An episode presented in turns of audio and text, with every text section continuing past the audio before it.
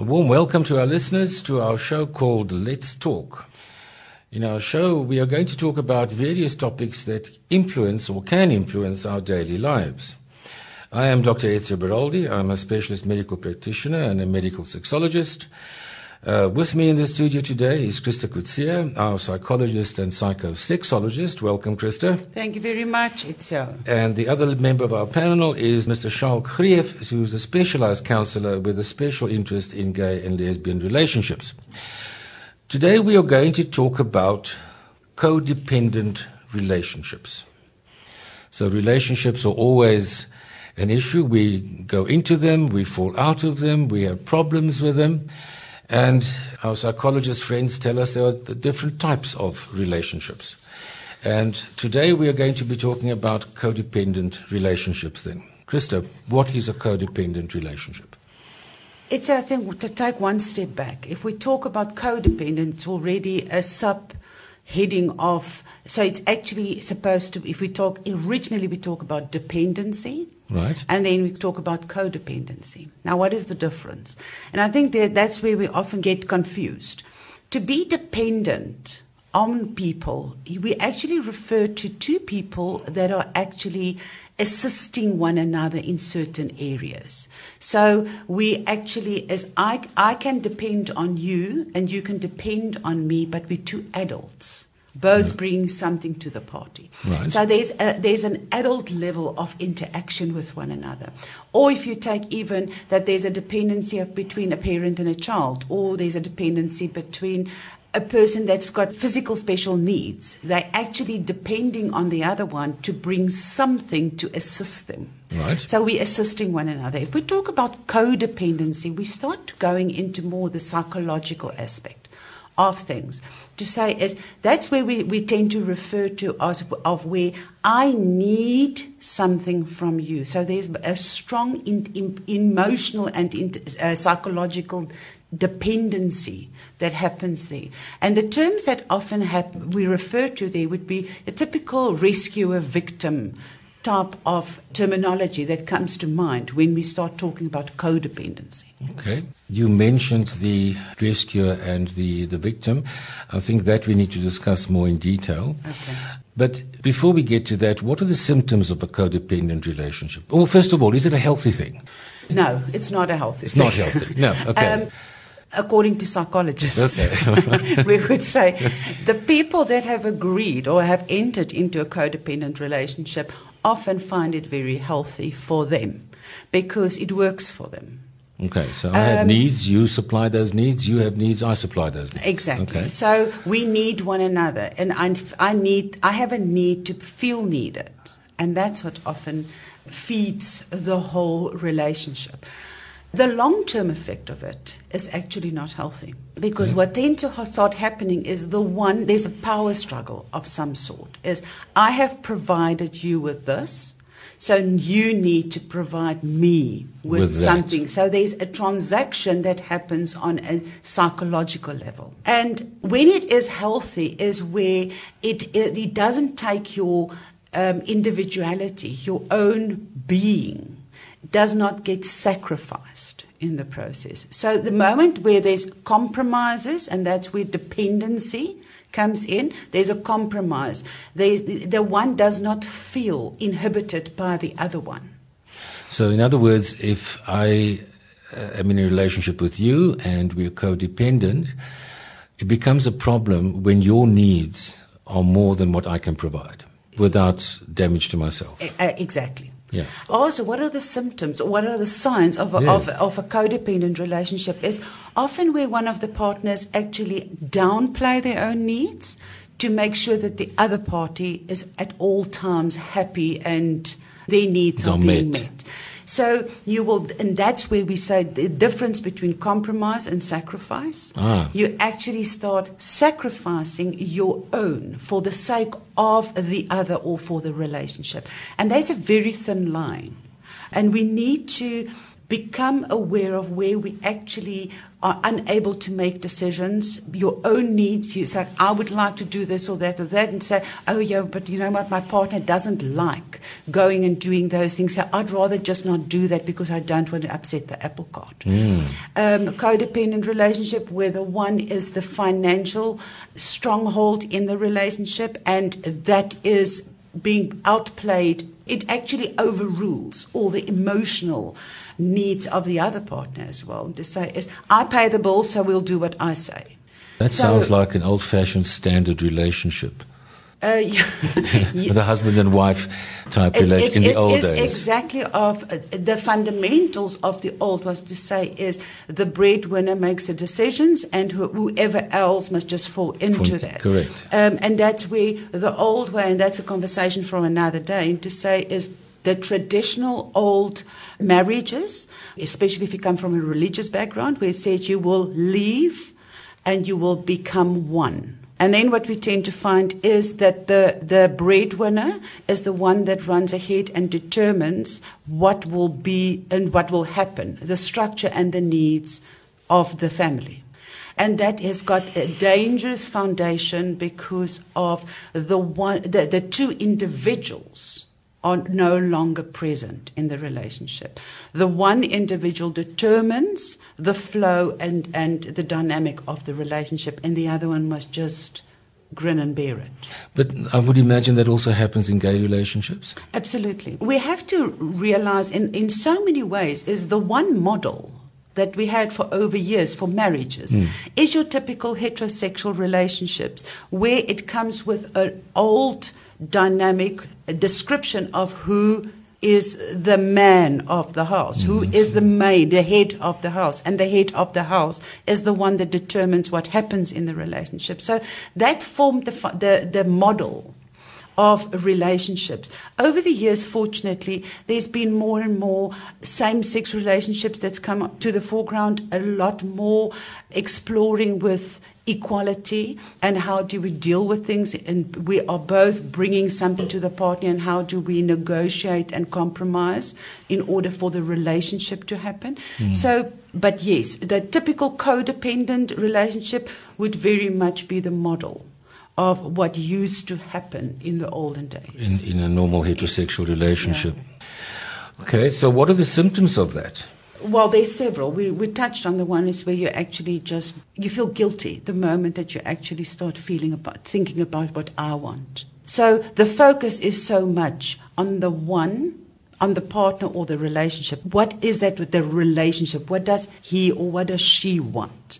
And then you just sacrifice whatever you feel, and that would be the one that is the, is is actually in the victim role.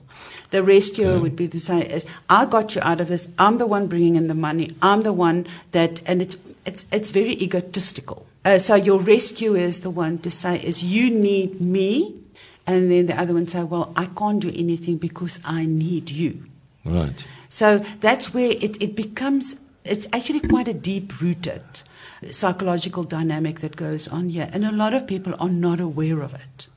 Correct, because I would imagine that that kind of situation is pretty common in many relationships, whether they're heterosexual or gay relationships. Yes. Uh, I'm not sure if the degree of it is always pathological, but I would imagine those dynamics are quite normal. Yes, and the fundamental is to say is I am so loving. I am so and that's how they actually keep the dynamic going is because I love you so much that I'm willing to do that. And that's initially what happens. Unfortunately over year over time the pattern becomes so set that it's very difficult to know how to be otherwise. So one of the things that actually what you, what you start seeing is that people, one of the partners don't have difficulty making a decision for themselves or for the relationship. Is the one that's often the one that takes the lead is the one who makes a decision. Yes, we will go there, or uh, yes, we will go and do that, or no, we won't go. We won't go away for a weekend. Mm. And then the other one will always sit in the background to say, I, I have a need to go away for the weekend, but I have to ask the other party, who is the leader, if there's money for it. so you actually lose yourself in the relationship. And you become resentful then. And we become resentful. The moment, the moment that you start feeling resentful, you can actually see that there's been sacrifices and that's no longer compromises. Because Right. compromises, I feel I am gaining, although I'm adjusting. A sacrifice is I feel I'm losing. Hmm. All the time. And initially you don't see it, but as time goes on and you feel more and more isolated, more and more not visible. The way I would describe a relationship is to say is it's actually two individuals and then there's a relationship. So there's actually three relationships going on.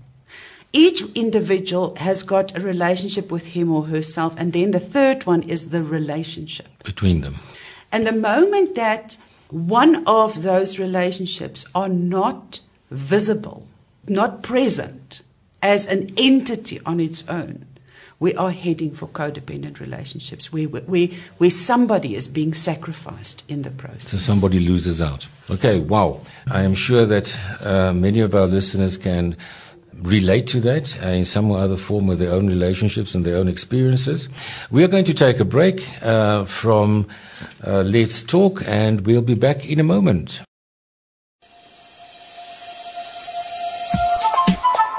Hello, darlings. This is your Queen of the Skies, Kathy Specific here. For the first time in history, an all gay vacation hits the shores of Africa. Proudly brought to you by AfriGay. Join myself and the seductively saucy trolley dollies as we take you to the beautiful island of Mauritius to experience magnificent sun, sea, and surf, a few decadent parties, and the chance to make fabulous friends from all over the world. This unique event will be hosted by South Africa's aviation goddesses and your tantalizingly tempting poster girls for travel. For more information, buckle up, bitches, and book your spot at gaysaradio.co.za. Welcome back. You are listening to Let's Talk, our talk on Gay SA Radio, where, if you didn't know, you're family. And we are discussing in the series of talks issues that matter to us as uh, people as a uh, group. Today we are talking to uh, Krista Kutsia, our psychologist and psychosexologist, about codependent relationships. And uh, before the break, we were talking about the issue of becoming resentful, where one person has um, given so much to the other person that they feel they've lost out, and now they're starting to resent that. And basically, they would feel that they're a victim in this uh, relationship. So we mentioned a little bit earlier on about the victim and rescuer dynamic. What is that all about? If we go into what what is the message that a victim says to him or herself, the basic message is I am not okay and I need you to make me okay. So that's the underlying message. A rescuer says, I see you not okay and I will make you okay because that's I need to be needed. Okay. So that's what drives you.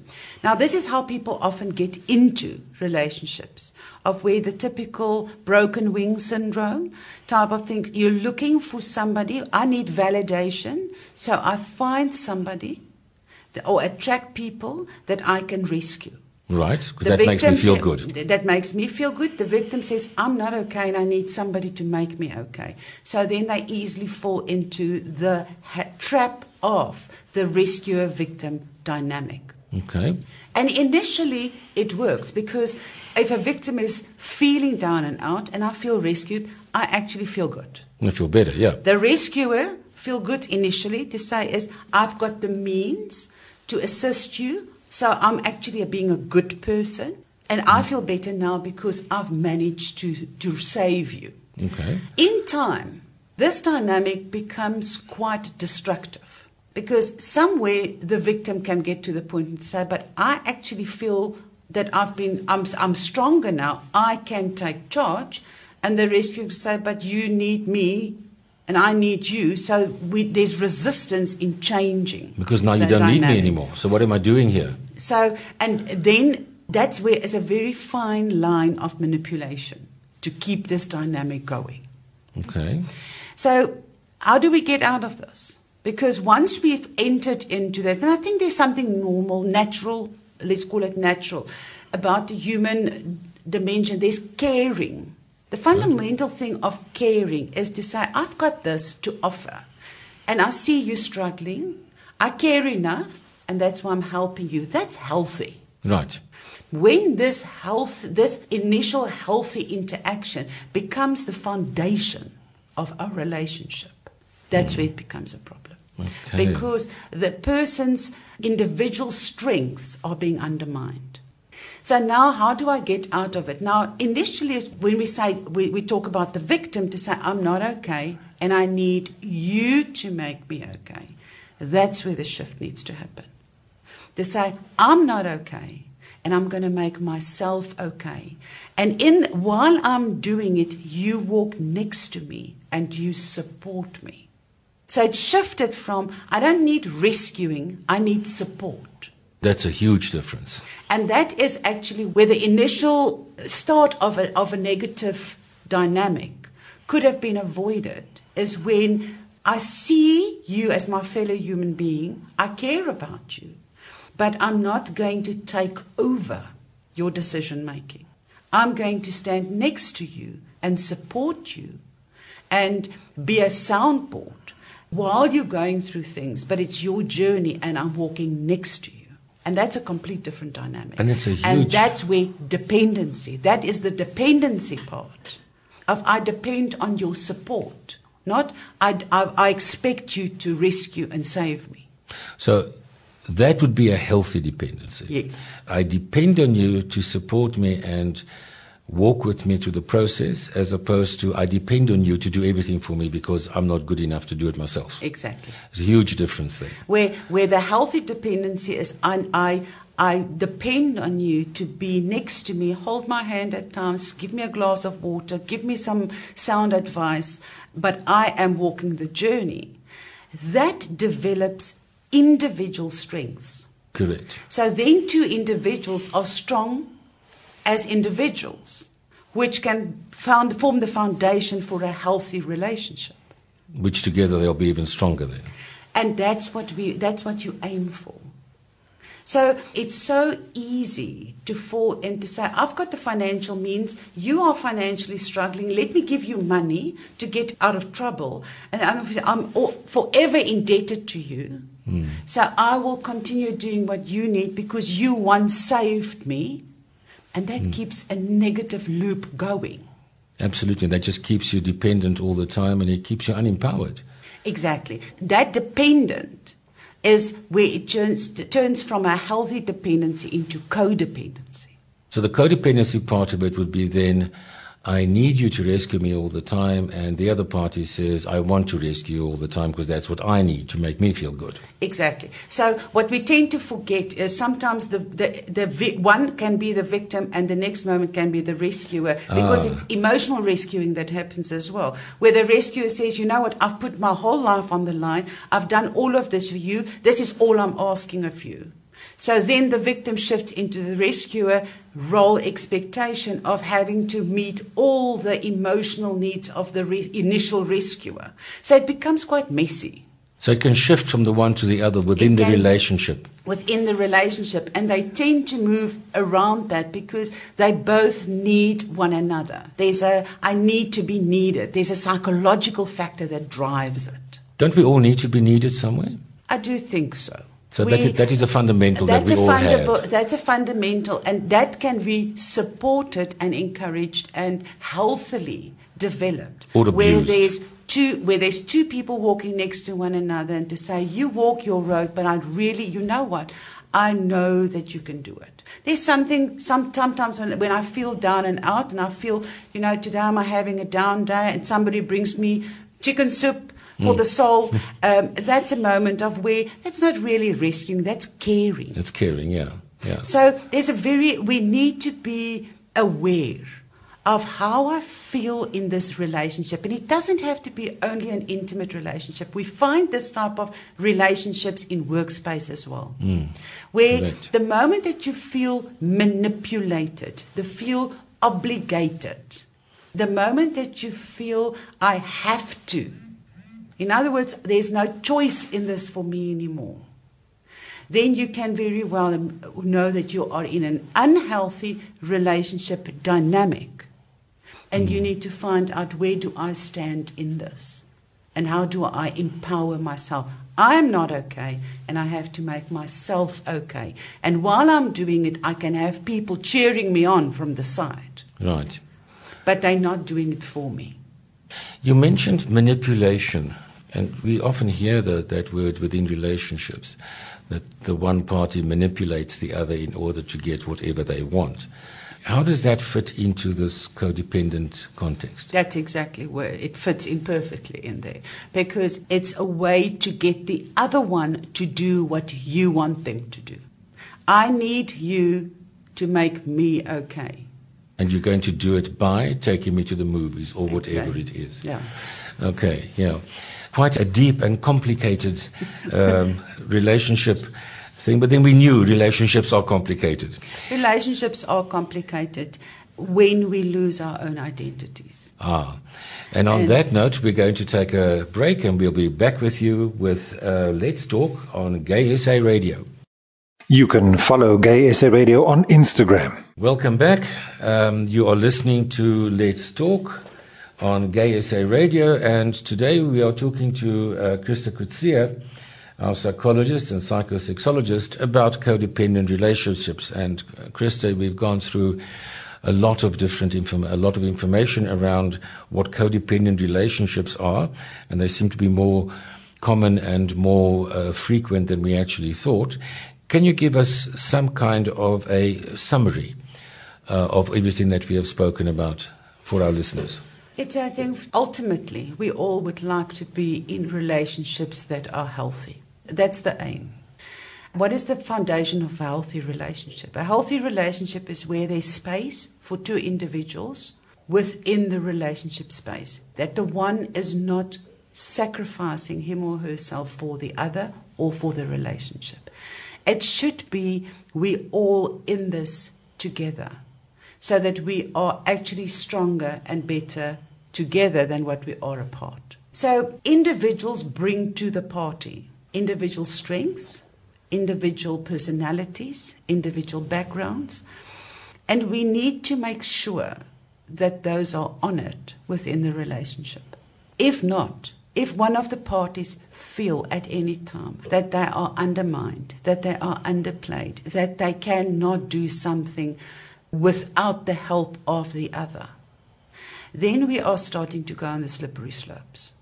So fundamentally, each person need to ask themselves, in this relationship, do I feel I come to my full right? Do I feel that I can stand on my own two feet and my partner is standing next to me? Or do I always feel that the partner is actually holding some kind something over my head and manipulating me even subtly by comments that they make, by withholding sex, by withholding money, mm. by mm. withholding opportunities, by saying is we will not go there because it's not good for you.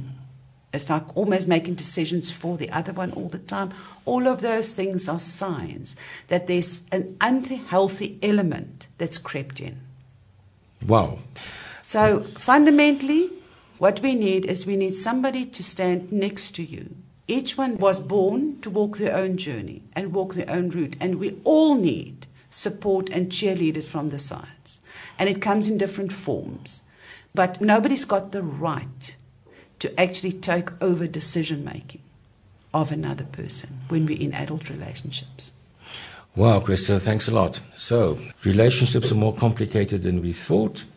The old idea of two coming together to make one doesn't seem to work very much because within that one, who makes a decision, who does what. So, the modern way of looking at it is two people coming together in their own right to create something new. and compromises. Sacrifices are not the things we compromise in relation, healthy relationships.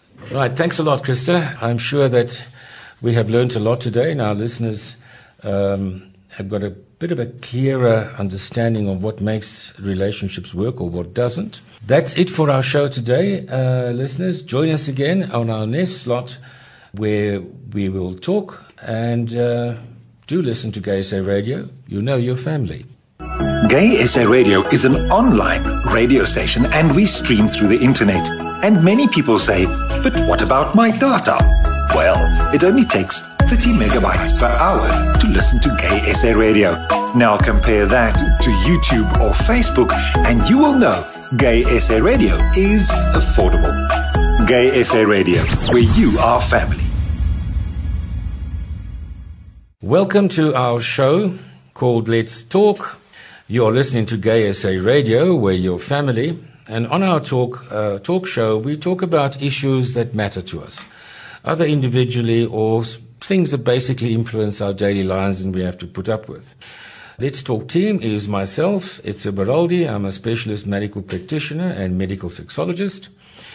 Um, Christa Krutsier, who is our guest today in the studio, who is a psychologist and psychosexologist. And Charles Greef, who is a specialized counselor with a special interest in gay and lesbian relationships. Christa, welcome. Thank you very much. Always fun. Thank you. Today we are going to I'm going to quiz you on relationships. Relationships are probably apart from finances is probably the most the thing that people have to deal with the most, uh, the most issues. Mm-hmm. Today we're talking about open relationships. Mm-hmm. What is an open relationship? It's open for negotiations. okay. Okay. What is open for negotiation? what um, I think what is important is uh, we're going to talk about a couple of things and maybe have for people that are not that um, exposed to all the different terminologies, maybe we just quickly touch on it to say is monogamous is the original relationship form that we were talking about and to say is I have exclusive sexual, intellectual, emotional relationships with a person. Right. Okay, so that would be monogamy. From there, we started going into this, the discussions and more and more a need to actually explore the open relationships dynamic. Now, traditionally, what we would talk about open relationships, would we say is the emotional and the intellectual relationship remains with my original partner. And then the two of us have negotiated and discussed and agreed that the sexual part of our relationship could be opened to having sexual relationships with or encounters with other parties. So that's where, where we talk about open relationships. So initially, monogamy, where everything is inclusive and exclusive of one another. Open relationships is where the door has been opened for sexual relationships with other parties, although the initial emotional and intellectual part of the relationship remain exclusive. So basically, we've got a relationship that is saying, uh, you know what, on a physical level, uh, let's maybe open things up a little bit mm. and become a little bit more adventurous. Mm. How common is it? It's becoming more and more common. There's so many different ways, and, and maybe we need to go and start looking at to say is what are the type of open relationship, and then people will start realizing that it is more common than what we thought it to be. It was okay. Uh, so it's definitely becoming more and more um, a trend, a more and more an option for relationships. I do think also as society has become more and more open into to explore and discuss and understand the different needs of people, they've also realized that more and more people are actually looking for variety. And that's where the open open part started creeping in creeping a in. lot more. Now, if we talk about uh, types of open relationships, one of the, the forms that started really, um, I think, opening the door was the swinging. Right. Where couples That's in heterosexual. Would go in heterosexual couples, where they would actually go to say, as the couple go to swinging bars or swinging clubs, and then as a couple, they engage in sexual activities with other couples. Okay. So, and psychologically and emotionally, it felt for them a lot safer because I know where my partner is going, I know with whom my partner is going, right. and I'm partaking with my partner in it. Mm. In reality, however, and this is where I, th- I, think what is so important to interrupt myself there when we talk about open relationships is in theory, everything is easy to agree on. It's when it goes into practice that I start seeing them coming into my door as a psychologist, and they say, "Is I was okay, but I'm no longer okay." Um, so the proof of the pudding is in the so eating. when we talk about open relationship, I, I would like everybody to just, for a moment, remember that theory and practice are not always so compatible. Do you think open relationships are more common in gay relationships than they are in heterosexuals? I don't have the stats. Right. Yeah. Um, I do think that in uh, gay relationships, it is, according to the gay culture, more acceptable and understandable. With, I think it happens a lot within the heterosexual relationships, but it's never spoken Never about. spoken about. A lot of it is happening in secrecy. Uh, so, so yeah, I, I do think it is important to maybe not go into stats and say, yeah, yes, I do think that, but uh, the trend we tend to see in the practice is that in the gay relationships, it's more of an acceptable practice than what it is, and tolerable practice than what it is amongst heterosexuals.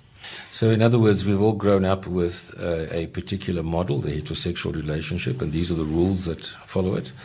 Because we've not been heterosexual, we've had to throw some of those bits out, and we've had to decide for ourselves then what fits into that place. And therefore, we've thought about these things, and we have been exposed then to some other options that we have incorporated into our definition of what a relationship is. Absolutely. And I think we can touch on that maybe a little bit later of why we think, other than the fact that it is, we are defining our relationship models as a gay community.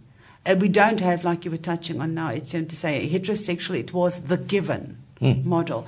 In the gay community, there's but to say is, well, we are not heterosexual, and they started to develop their own models. Models, yeah. Uh, but I do, do think that there's something else that is creeping in, and maybe we can. That's that's.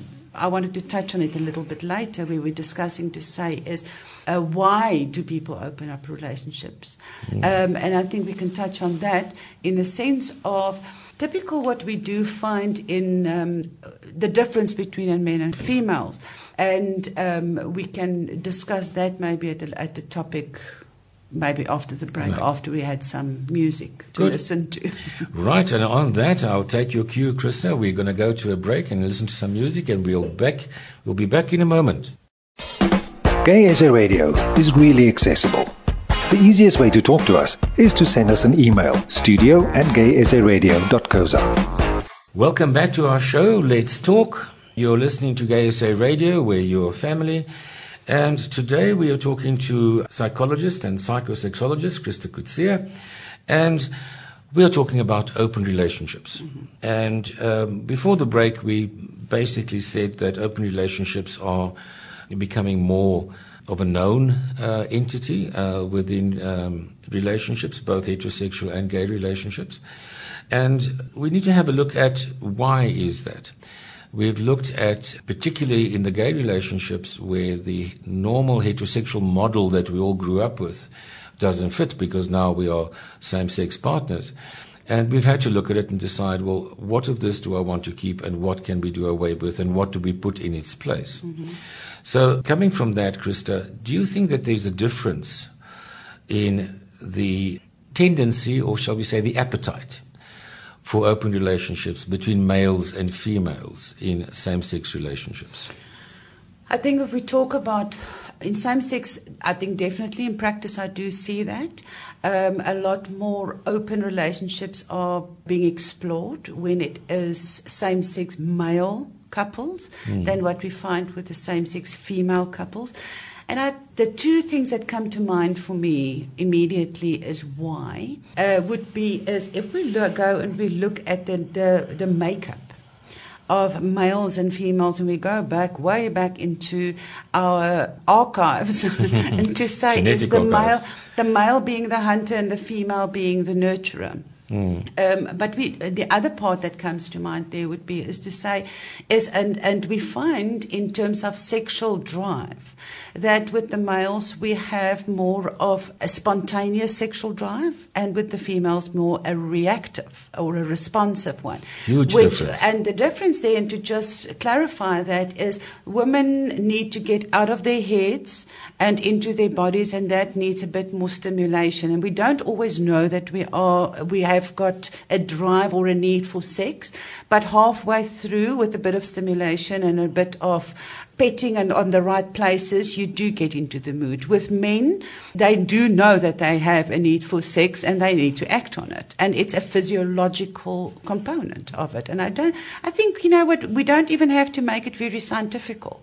Is I always say to my to, to my, my clients as well, is men are aware of their sex organs all the time. The fact of the matter it's on the outside of their bodies. They've got pans rubbing uh, on it the whole day. They actually go and they touch their genitals going to the toilet very often. Women are everything sitting inside. You need a lot more to become aware of it. So those Interesting. things. that's an interesting. Interesting way of putting it, yes. So if we if we look at it, going back to it, is the male psyche is a lot more open and to say is I need to spread the word. I have a sense and a need the hunter. I need Yeah. for diversity. Diversity is a big issue, yes. Females on the other side is I need to create a comfort, a space, a safe haven, the nurturing type of. And and uh, don't get me wrong, we do get the females that are out there that are the hunters. So it's not an over, we, we need to be very careful to overgeneralize, and it's most probably those that are willing to negotiate open relationships.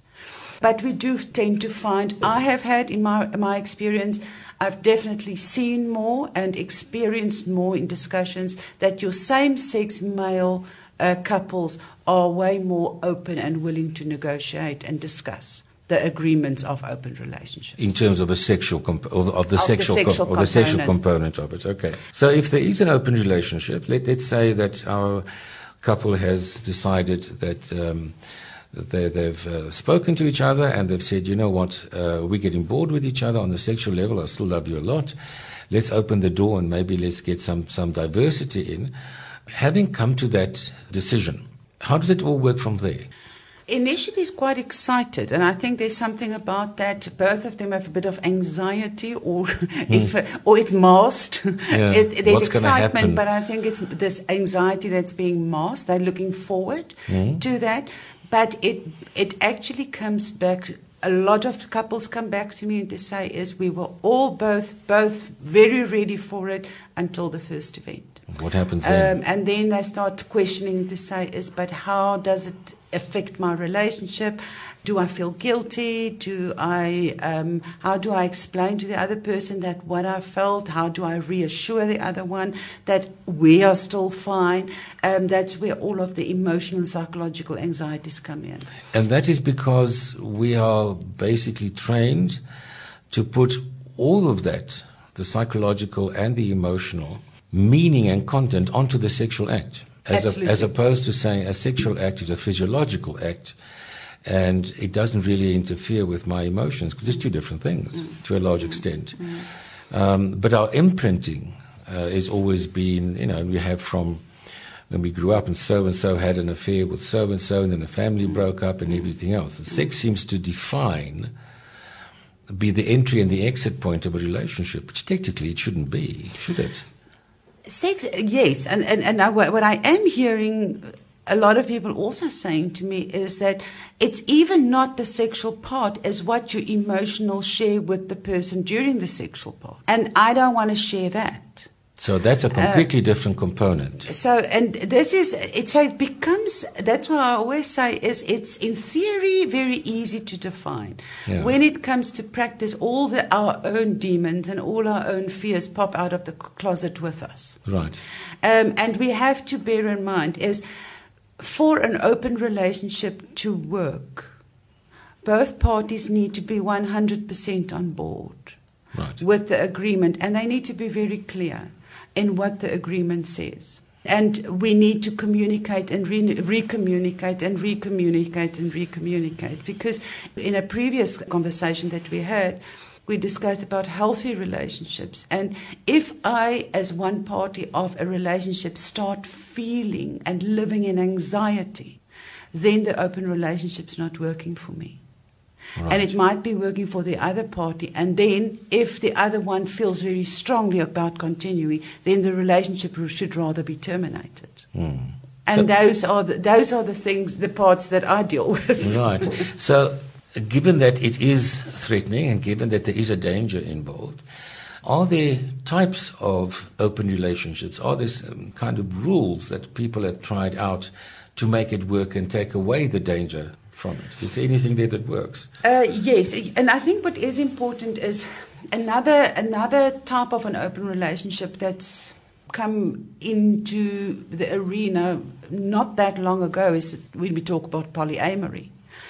And where they then decided to say is not like in your typical open relationship to say emotionally, psychologically, we keep it within our uh, exclusive to our relationship. Sex, you can go have an encounters, but don't form a relationship. You can have and have sex, and you come home, and it's over and done with, and we can have sex, and it's our relationship. But that is where the danger lies. That's where the fear lies. That you go and have sex, and then the emotions come in. So, are there any rules there that you think people have used?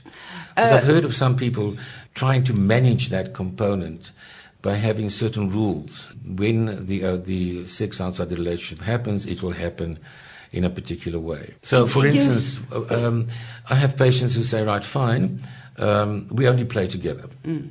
So we will go out and we will find a third person or a fourth person and we will play and then we go together, we come home together. We are the relationship. Mm. Mm. Um, or if the um, relationship moves uh, to a different level, and we say, look, you can go out and play with somebody. Um, that's fine. I don't have to be with you, but you never play with the same person twice. Mm. Mm. And you never talk to them afterwards. Mm. So basically, you cut away or remove the danger of having an emotional component that comes into mm. that interaction. Mm. Um, I think when we talk about the um, polyamory, there we have moved into a different field altogether, am I correct? Because it's not just about the sex. Mm. Now it's mm. what was taboo in an open relationship, the emotional content now becomes accepted. Mm. mm. Tell us more about it. I think what is important and the difference between that is where the parties are agreeing to have either or emotional, intellectual, or sexual relationships, ongoing relationships with other parties. And that is the part of where it, it's freeing for a lot of them to say is I don't have to worry about that that my partner is going to have possibly develop emotional feelings for another person because we've agreed they can. Wow. And that's where the polyamory comes in. And often where I say is the, the it becomes broader and broader.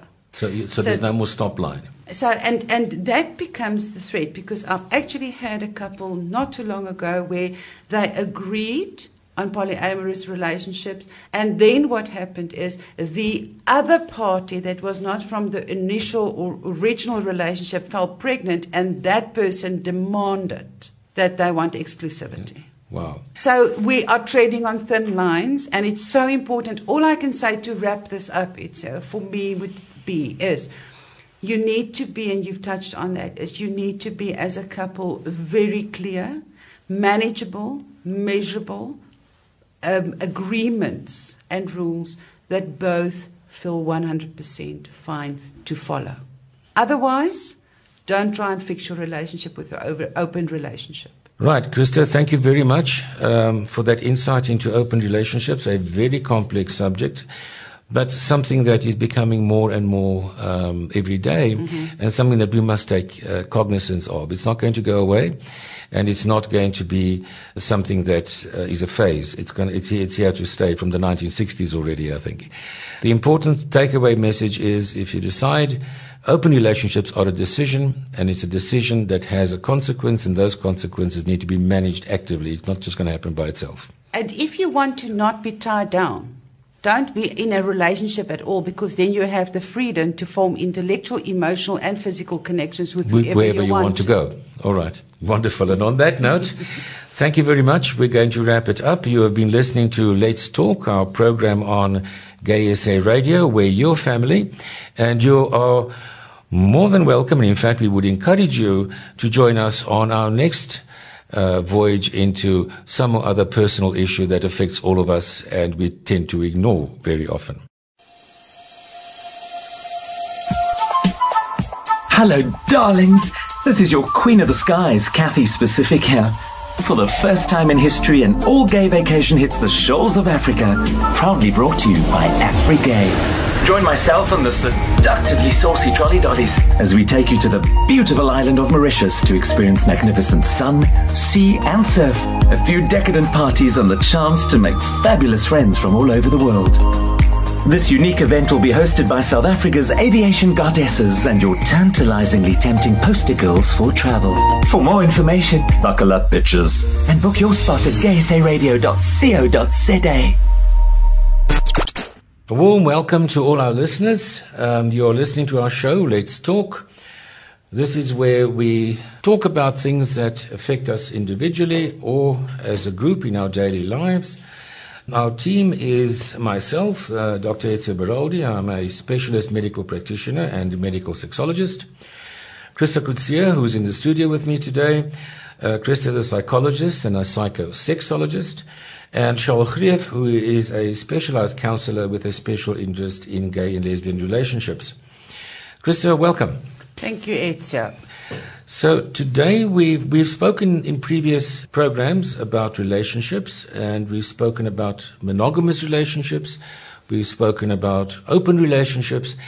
Let's talk today about polyamory. It seems to be something that is popping up more and more frequently. Uh, people are using the word. Uh, is polyamory the same as an open relationship?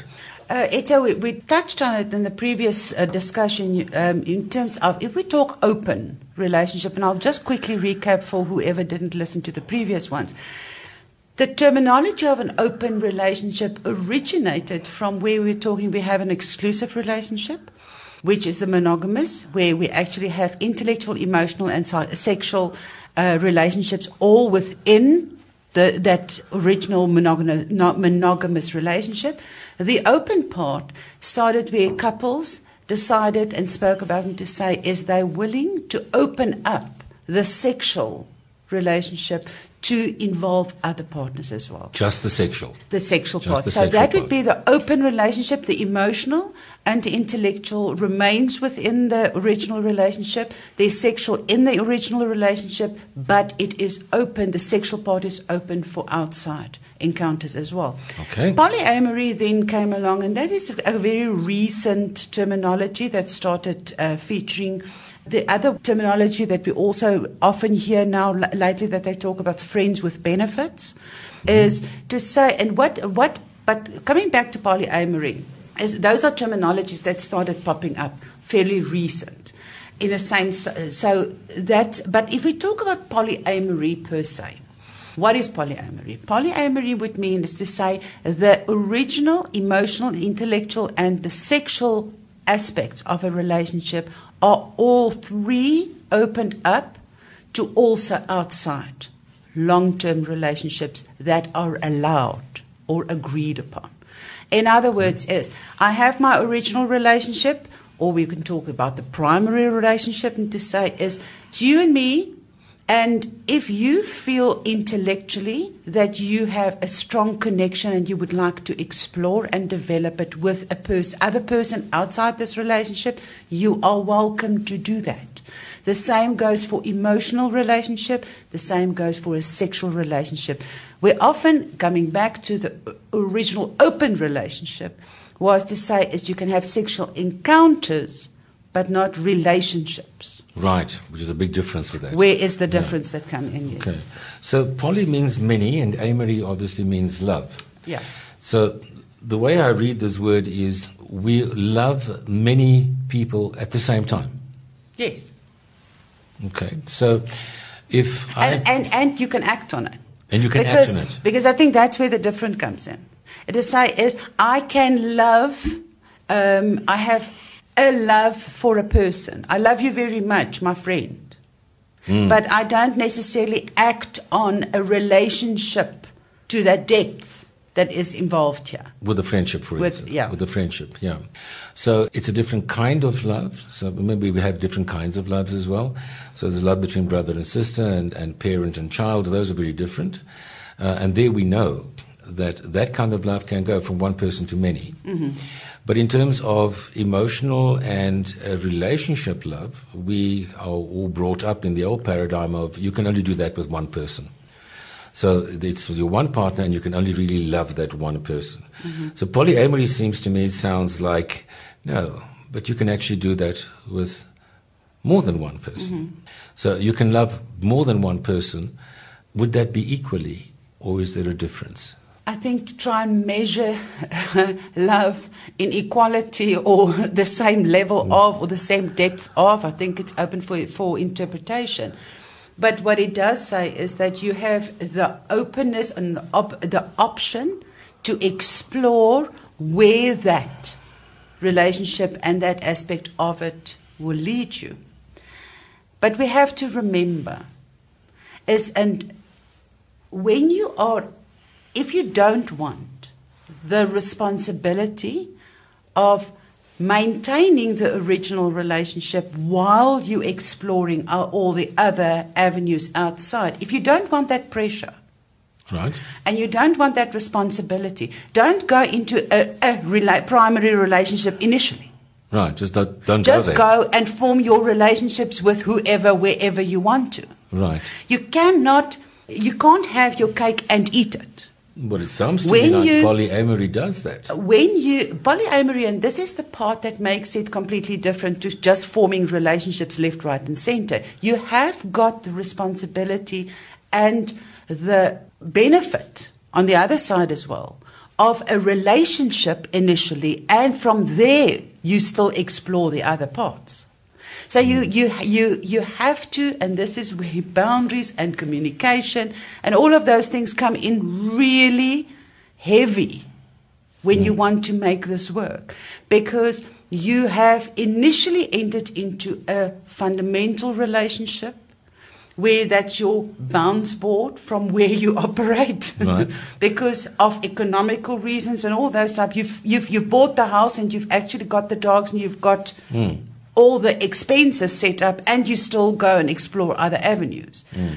So if you don't want that benefit of having somebody at home that you're actually creating a economical and physical life with, and go out and explore other other things. If you can't manage all of that, don't even enter into the initial one if that makes hmm. sense. It's a lot easier. There's a lot less things to do. But the difference, uh, um, the way I understand it, is with an open relationship, you are in a relationship with somebody and you're going outside and you are looking at either on your own or together, going outside for a little bit more of sexual um, excitement. In polyamory, you've actually brought a relationship into your primary relationship. So now there's three. So you've got one person, let's say person A, who is in a relationship with person B, and person C comes in. And person A has now got an emotional relationship with person C, the new person that's come through. Mm-hmm. What happens to person B, who is your original partner? They have a relationship with person A. Do they have to have, in this definition, a relationship with the new person that's brought in as well? No, they don't have to. And this is the part where it becomes complicated because it becomes difficult to negotiate time, negotiate resources. Mm-hmm. Because remember, person, if, if we talk about emotional, let's mm-hmm. for a moment ke- talk about the emotional aspect of it. If person A and person B uh, has got the original relationship, there is an emotional relationship. Mm. Person A has gone out and formed another emotional relationship with person C. Person B is not in a relationship with person C necessarily. It could, sometimes it does evolve. Okay, but it doesn't have to be per definition.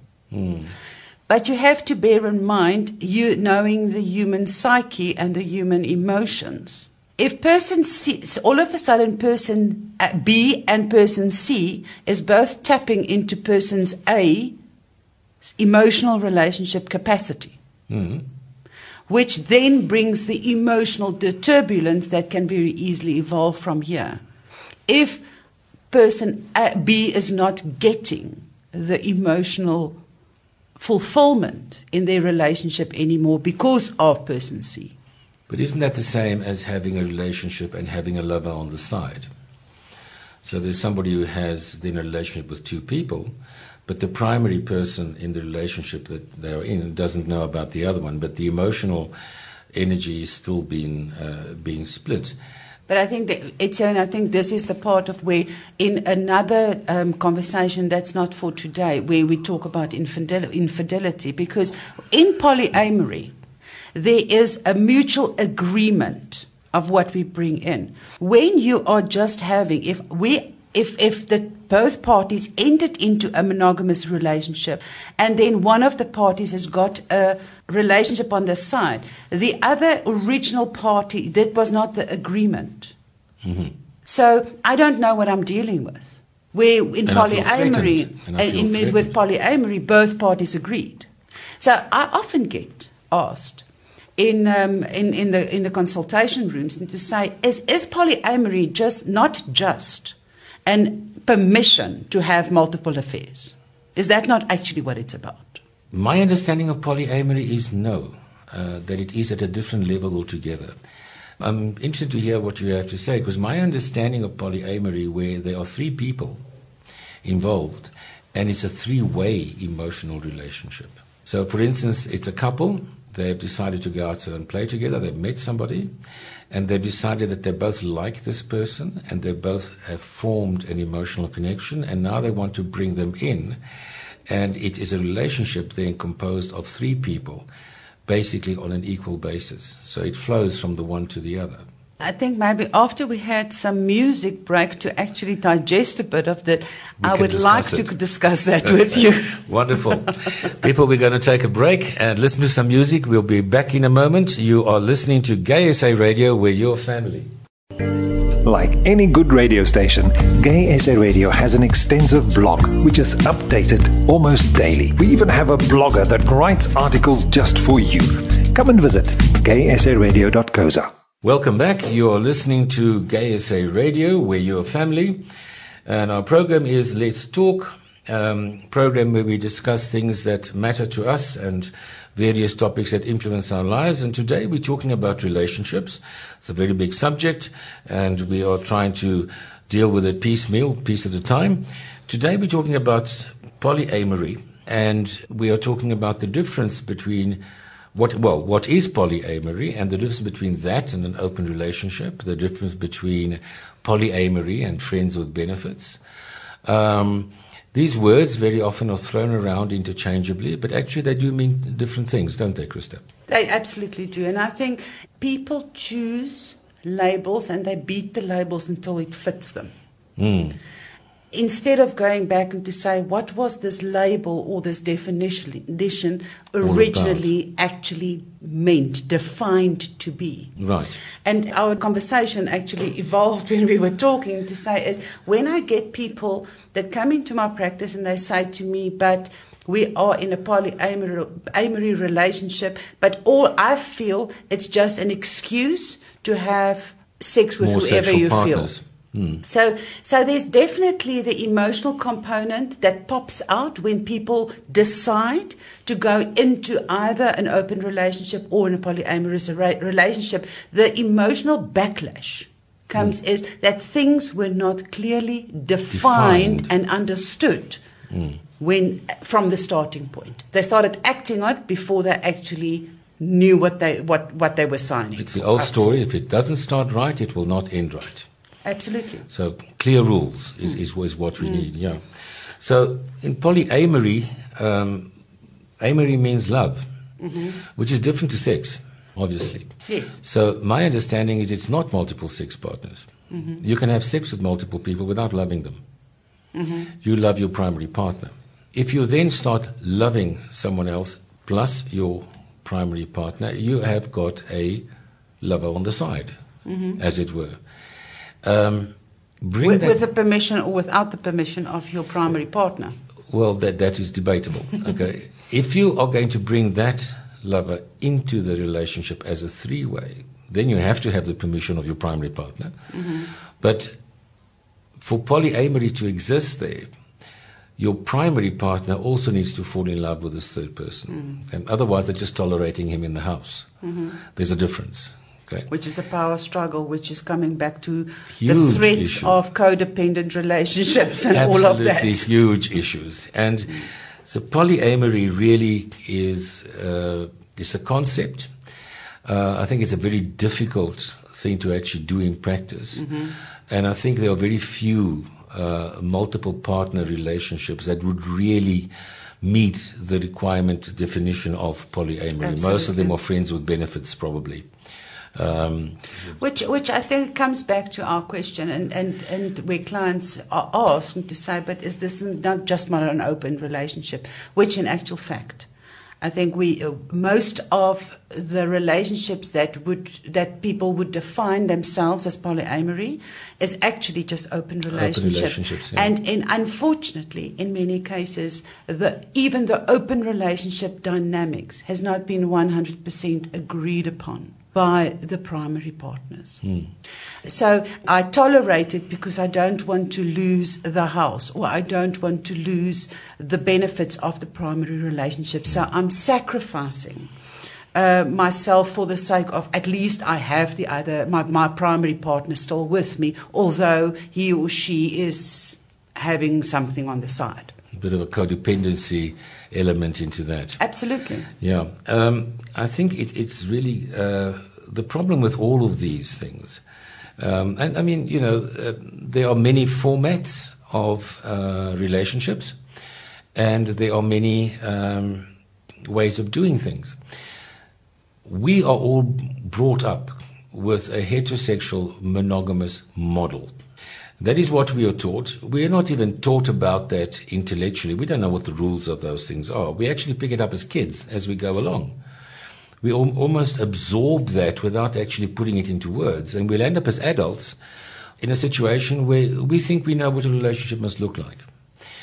And the minute we deviate from that into a same sex relationship, because there are certain components that can't fit uh, the monogamous, the, the heterosexual relationship, we then land up with a lot of discussion around our own preconceived ideas and we kind of plodder on and try to make things work, still with that frame of reference in our own minds, as opposed to sitting down and saying, right, what are our options? How do these options work?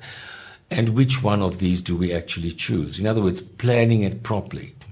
Uh, I think that's one of the things that we don't do, and it's one of the things that we should be doing as adults, teaching young gay people, mm. because they haven't got um, they haven't got the skills to actually do this by themselves because those skills come 20, 30 years later once you've made a whole lot of mistakes and a hell of a lot of hurt, which is unnecessary, really, if you just look at the reasons um, at the beginning.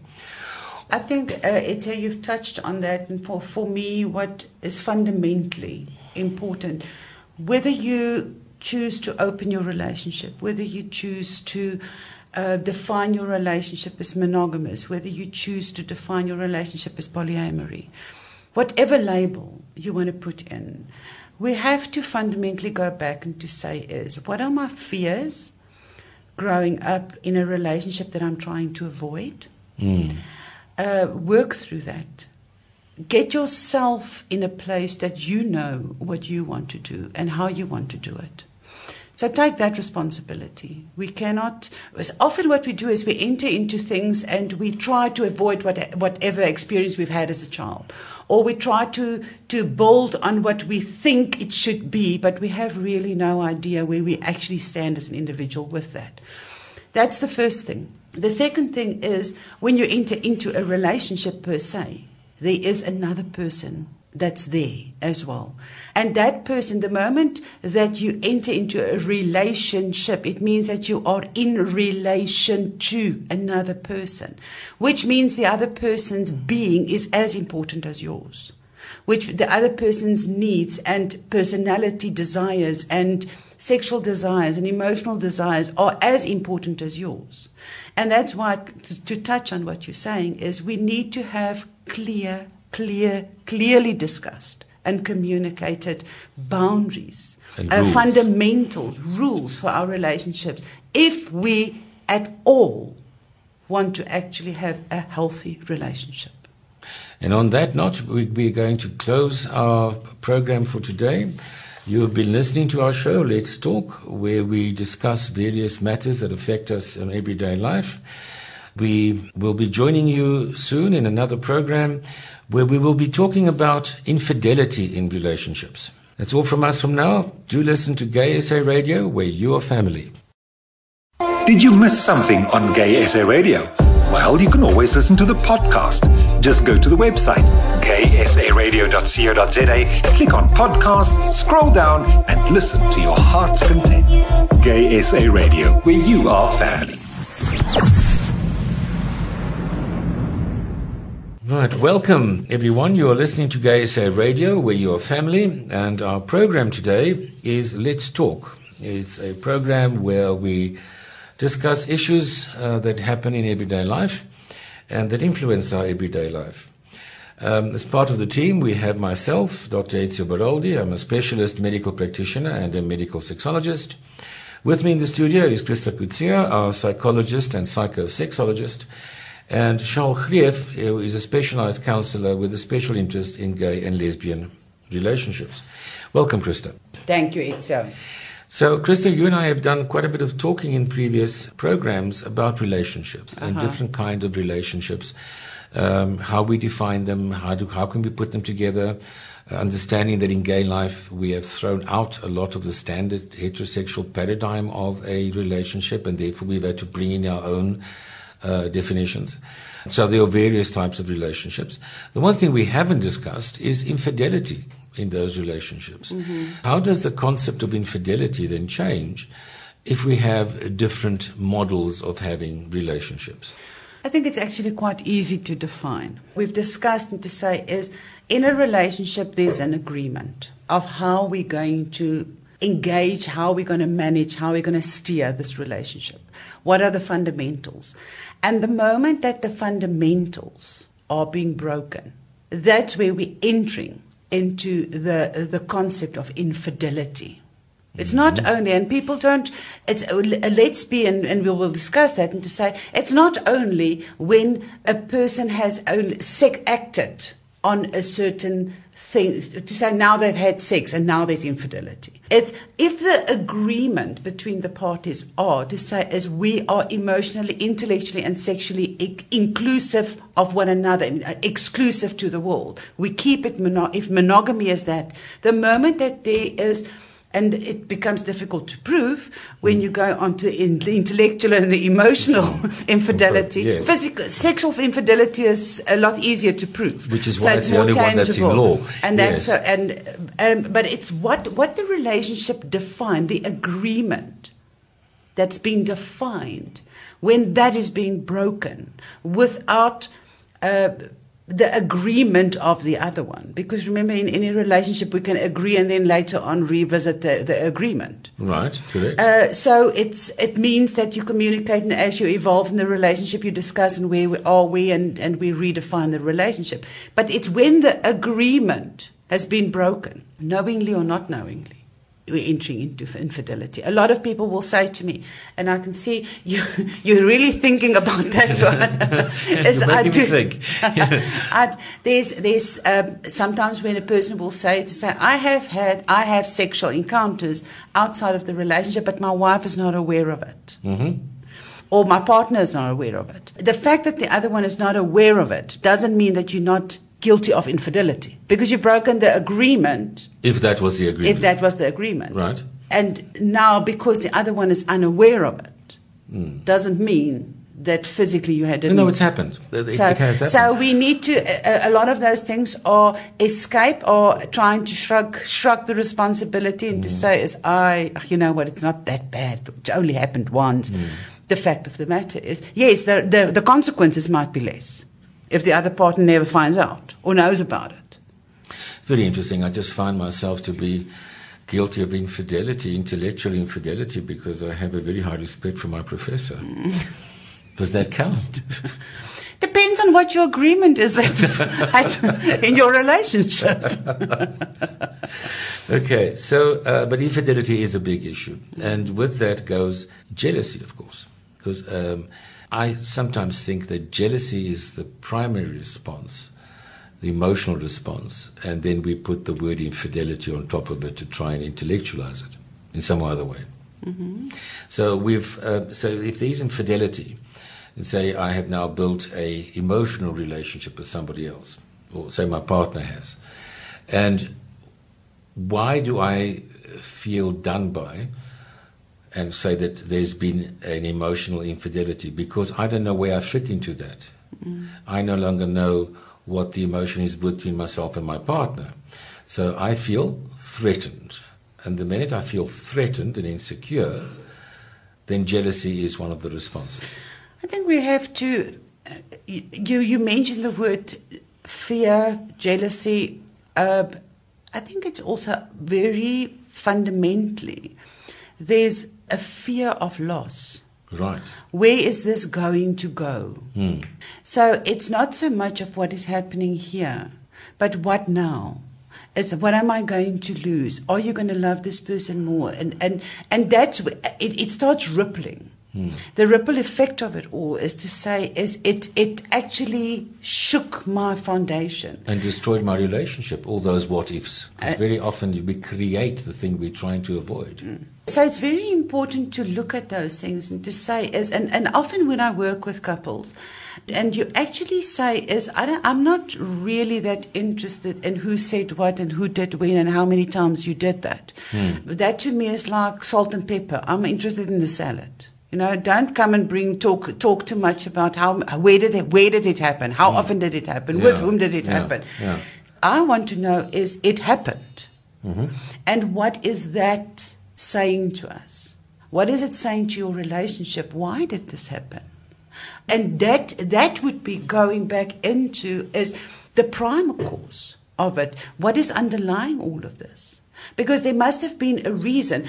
And a lot of people with when you work with infidelity and you work with all of these fears, the question is if it happened now, how do I forgive? And even if we come to new agreements, and if, what if it happens again? Right. And fundamentally, the question is what do we have control over? We have control over the agreement, but do I have control over whether the other person is following the agreements or not? So you have no control over the event, but you do have control on the meaning that you place on the event. Absolutely. Based on your expectations of what the consequences of the event might be. Mm. Mm. So that is very important to take control over things that you have control over. Correct. Yeah. And that's why the boundaries and agreements and all those things that we keep on talking about is so important.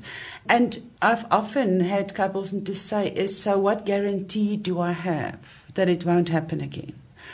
And I always say, is no, no marriage certificate, no agreement, nothing is going guarantee. to stop any of this happening. The only thing we have control over, because temptations and things will always come across mm. our paths. Mm.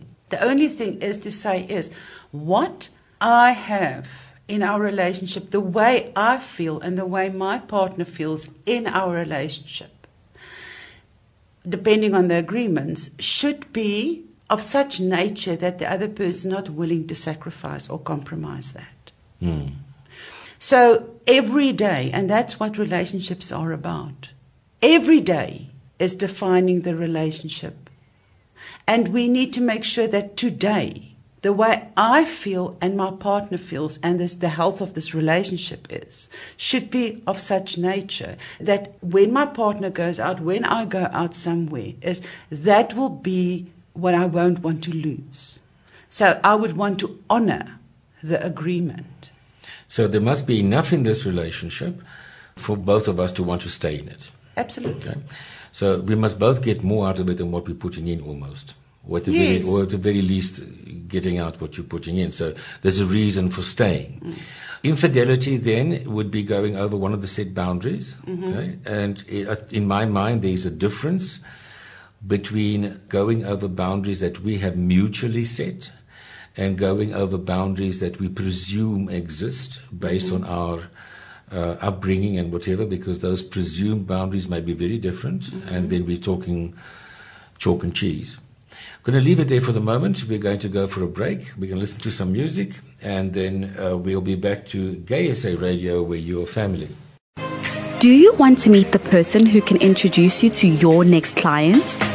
Net Your Niche is an online networking platform that reduces the time, money, and effort of traditional marketing and allows you to focus on what truly matters. Meeting someone who can refer you to the exact person you're looking for.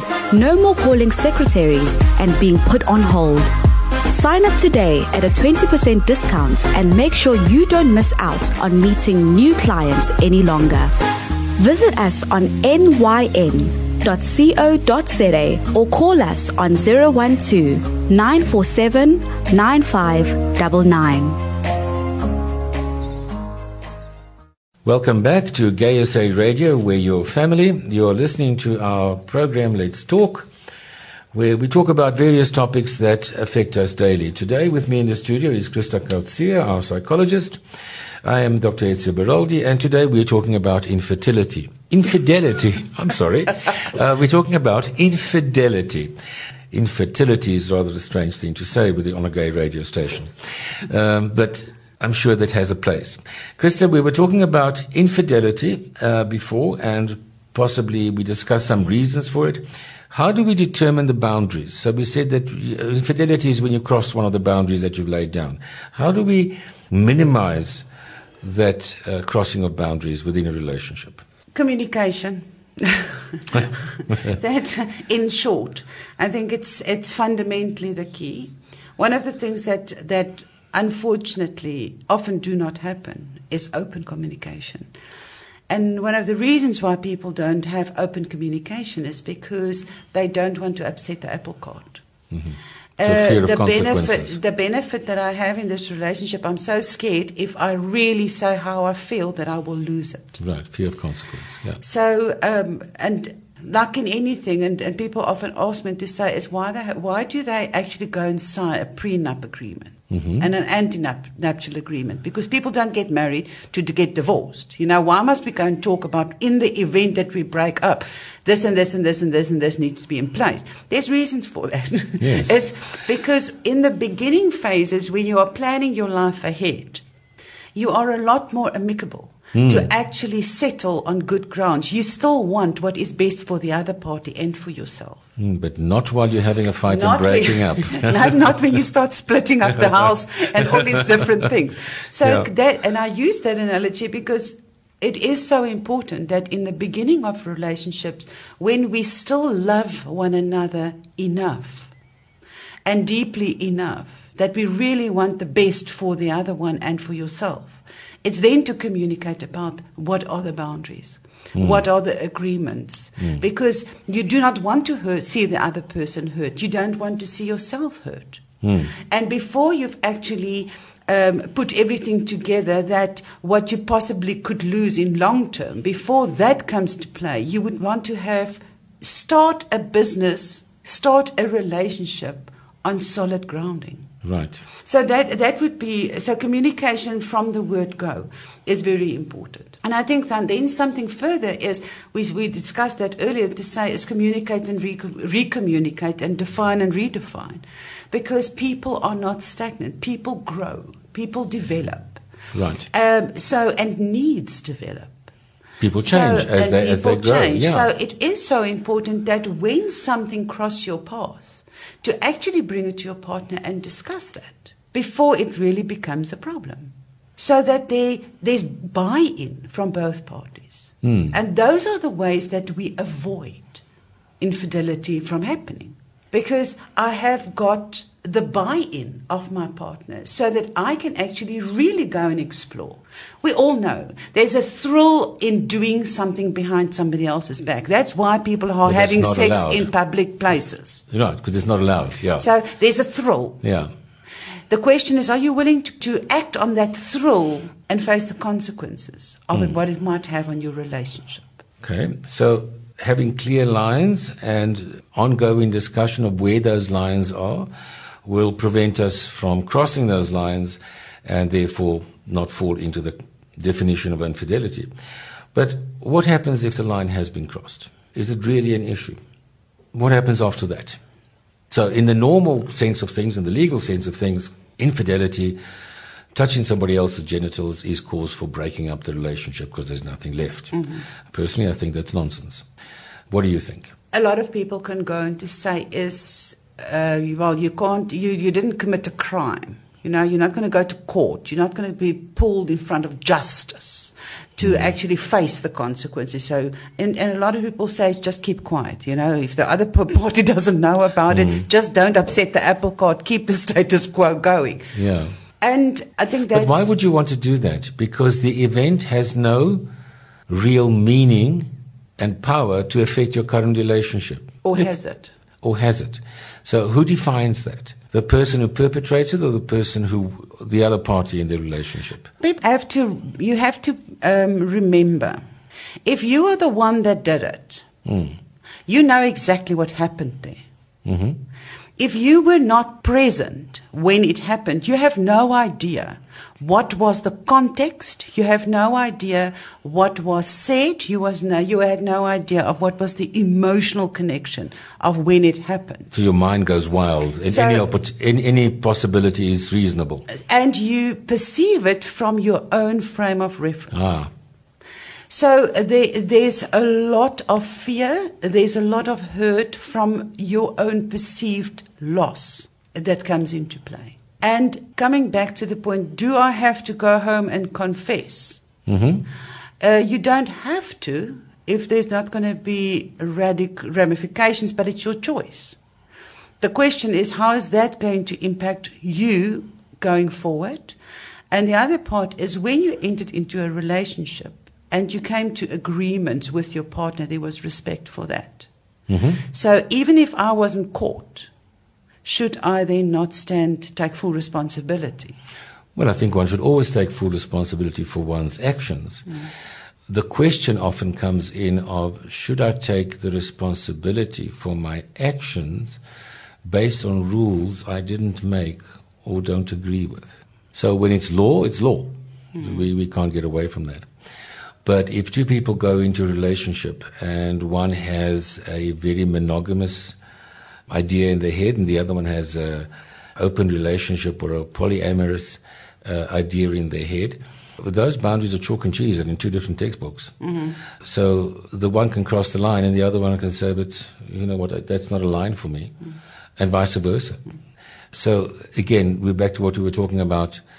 Define those boundaries mm. right at the beginning. Define what you're talking about. Take those two textbooks and tear out the pages that make sense and create a third textbook. Absolutely, and especially when we're talking about uh, if if you have both parties that buy has got to buy in into monogamy, mm. it's a lot easier to negotiate because you know what the rules are. Because and but still, and I would still um, ask people to say is please go and define still for your individual relationship. Don't go with what what the books say. Correct. Yeah. What, you need buy-in from both parties. The moment that you have somebody that's actually programmed and, and uh, more defined to, to open relationships and the other one with monogamy, uh, it becomes a lot, lot more complicated. But again, it's manageable if you are clear and you have buy in on both in terms of when we say this, what do we mean? Right. Uh, and those to that level definition need to go is when you use this terminology, when you do that, what does it mean for me? What does it mean for you? Where do we meet one another? Because, and I'll, I'll come back to the point and say, if you don't want the responsibility of all these definitions, don't go into relationships. Simple Just go and be an individual and form relationships left, right, and center like you feel fit. Yeah, don't commit to something. But if you commit to a long term relationship, it's not only you. You have then entered into agreement with another person, and your actions will have consequences on the other on party. the other person. And I think that for today might be a good point. I think so too, because there's a lot more to infidelity than meets the eye. But I hope that we have given our listeners something to think about. Mm-hmm.